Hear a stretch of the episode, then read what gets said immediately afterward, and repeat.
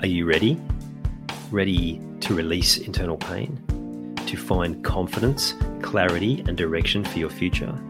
To live a life of meaning, fulfillment, and contribution? To trust your intuition again, but something's been holding you back? You've come to the right place. Welcome. I'm Ian Hawkins, the host and founder of the Grief Code podcast. Together, let's heal your unresolved or unknown grief by unlocking your grief code. As you tune in to each episode, you will receive insight into your own grief, how to eliminate it, and what to do next. Before we start, I have one request. If any new insights or awareness land with you during this episode, please send me an email at info at ianhawkinscoaching.com and let me know what you found. I know the power of this work and I love to hear the impact these conversations have.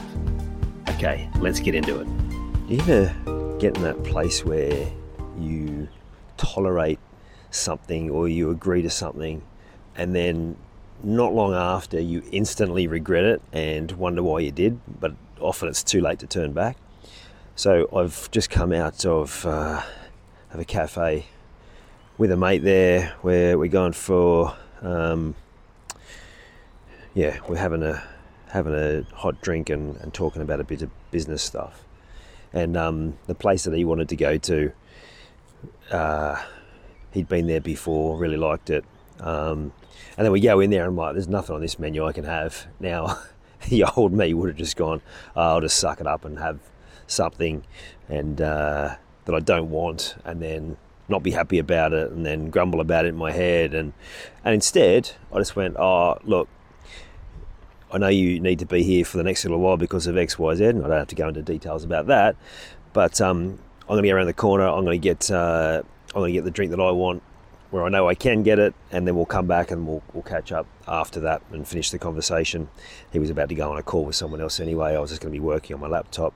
So it's easy to find a compromise but it just got me thinking now as I walk from one cafe to the next is how often over the years I've just tolerated so much stuff. Maybe you get a meal and and it wasn't exactly as you asked and you just went, oh, I'll eat it anyway.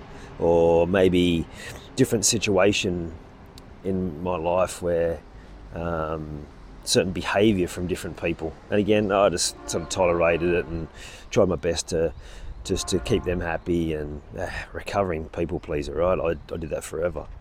So my question to you is, is where are you still doing that? And how can you change that behavior so that you're able to still be a kind and compassionate person, still come with love, but also don't tolerate shit that you don't want to tolerate. Don't tolerate behaviors from other people. Don't tolerate things that just aren't to your liking because you actually get to choose. And like I said, it doesn't mean that you have to be nasty, it doesn't mean that you have to be difficult, but you do get to choose. So I've got a fairly uh, restricted diet by choice because there are certain things I just won't tolerate in my body anymore. And there are different times where I may uh, be a bit more lax about those rules if, if I'm out and about celebrating or whatever else, um, eating things I wouldn't usually eat, but I know the impact it's going to have on my body, so generally I don't tolerate it, which might mean that at different times I've just gone, oh, I'll just, I'll just eat whatever's there, and sometimes have things I wish I hadn't. But now it's like, well, no, I'll just find a way to make it work around that. And again, I'm not going to be putting anyone out. If their choice is to you know, serve whatever they serve, then all good. I'll, I'll, just bring my own, or I'll, I'll find another way, or I'll eat before I go, or whatever else it is. So there's a heap of different ways this will show up in your life. There's a heap of different places where you might find yourself tolerating different things that really you know in your heart that you shouldn't you shouldn't be. And it doesn't mean that you throw everything out and you go, all right, from now on, I'm only going to do what I want. It's not about that.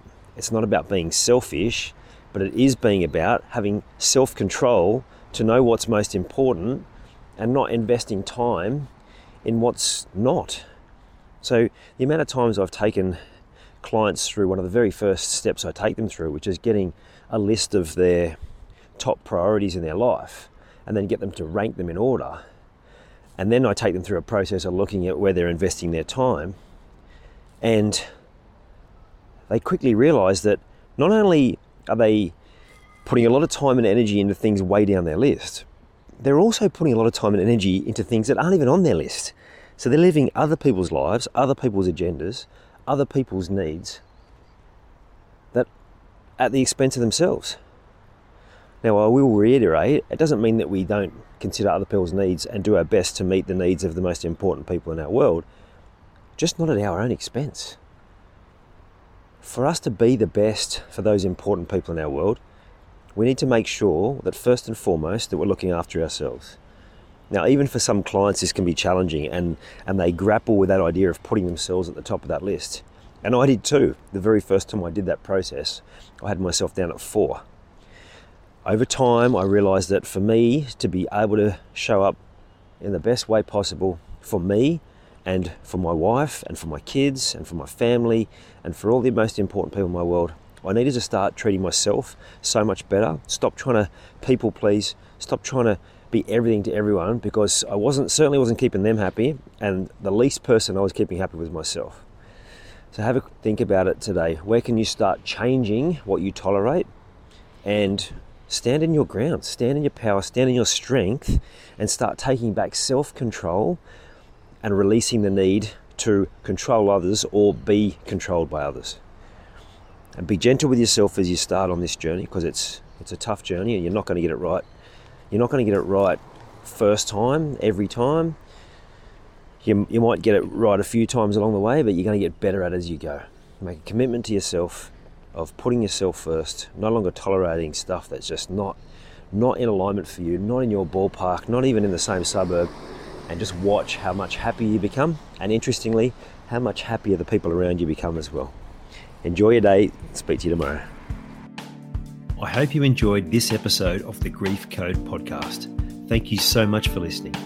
Please share it with a friend or family member that you know would benefit from hearing it too. If you are truly ready to heal your unresolved or unknown grief, let's chat. Email me at info at ianhawkinscoaching.com. You can also stay connected with me by joining the Grief Code community at ianhawkinscoaching.com forward slash the grief code. And remember, so that I can help even more people to heal, please subscribe and leave a review on your favorite podcast platform.